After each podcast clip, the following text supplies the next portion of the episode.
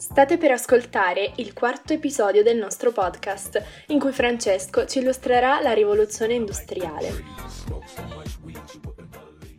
The Industrial Revolution changed the world by transforming business, economics, and society.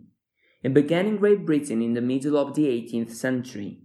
During this period, the European population grew substantially, and to increase the production of primary goods, machines became widely used in factories. During the Industrial Revolution, there was no legislation about work. Due to the factory system, workers had to face poor working conditions, had low salaries, worked for many hours a day, and lived in inadequate sanitary conditions. Often, even women and children were exploited. Children were ideal for factory work.